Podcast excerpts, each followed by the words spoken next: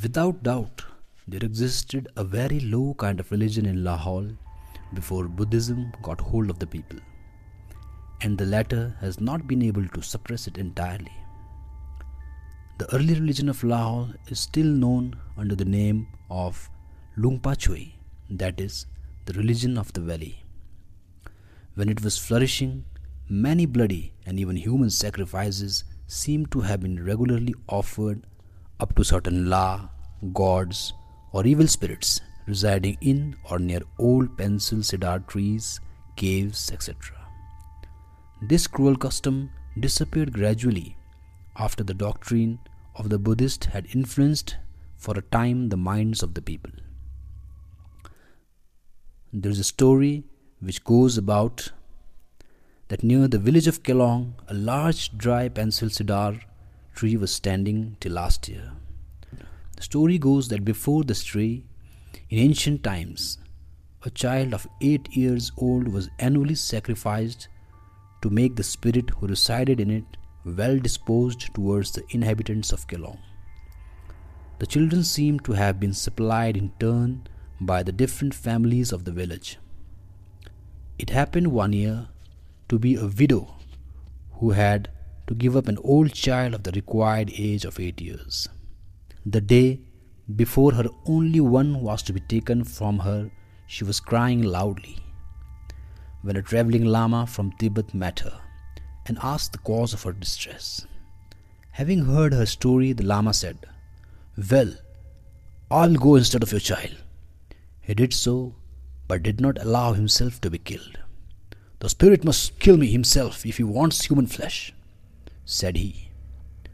So saying, he sat himself down before the tree and waited for a long time.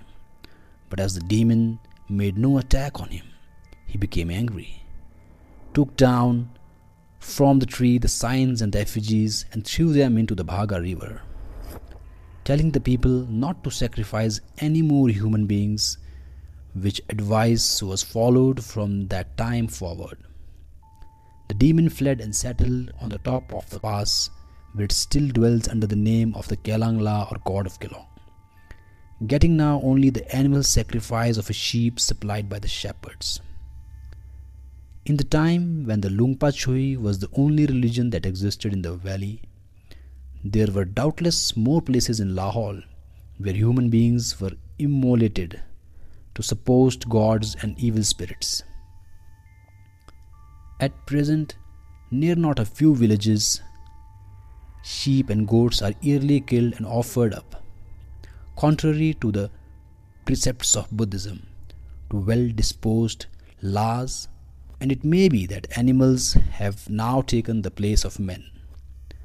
The people, however, still continue to believe in a great many spirits or the demons known as La who are supposed to dwell in trees, rocks, or on the hilltops, and before whom the Buddhists, contrary to their religion, sacrifice sheep and goats. In addition, they believe greatly in witches, sorcerers, and evil eye, and have a host of other superstitions in common with all the other Lahulis. The religion of the people is nominally Buddhism but it is becoming nominally Hinduism. Thus, the god of the pass is Latse, Jingla is the field god, and Lu and Sun are the river and mountain gods. Lu is said to be a Nang or snake deity and is worshipped with milk and water. His shrine is usually a spring and is kept clean. Women do not worship him. The pile of horns of ibex often seen on top of a house in Lahul is the Latho or God's boundary. A demon commonly believed in is Kangrati, literally which means one ear, who is in a man's shape and with one arm, one leg, etc. He is said not to be worshipped now at all.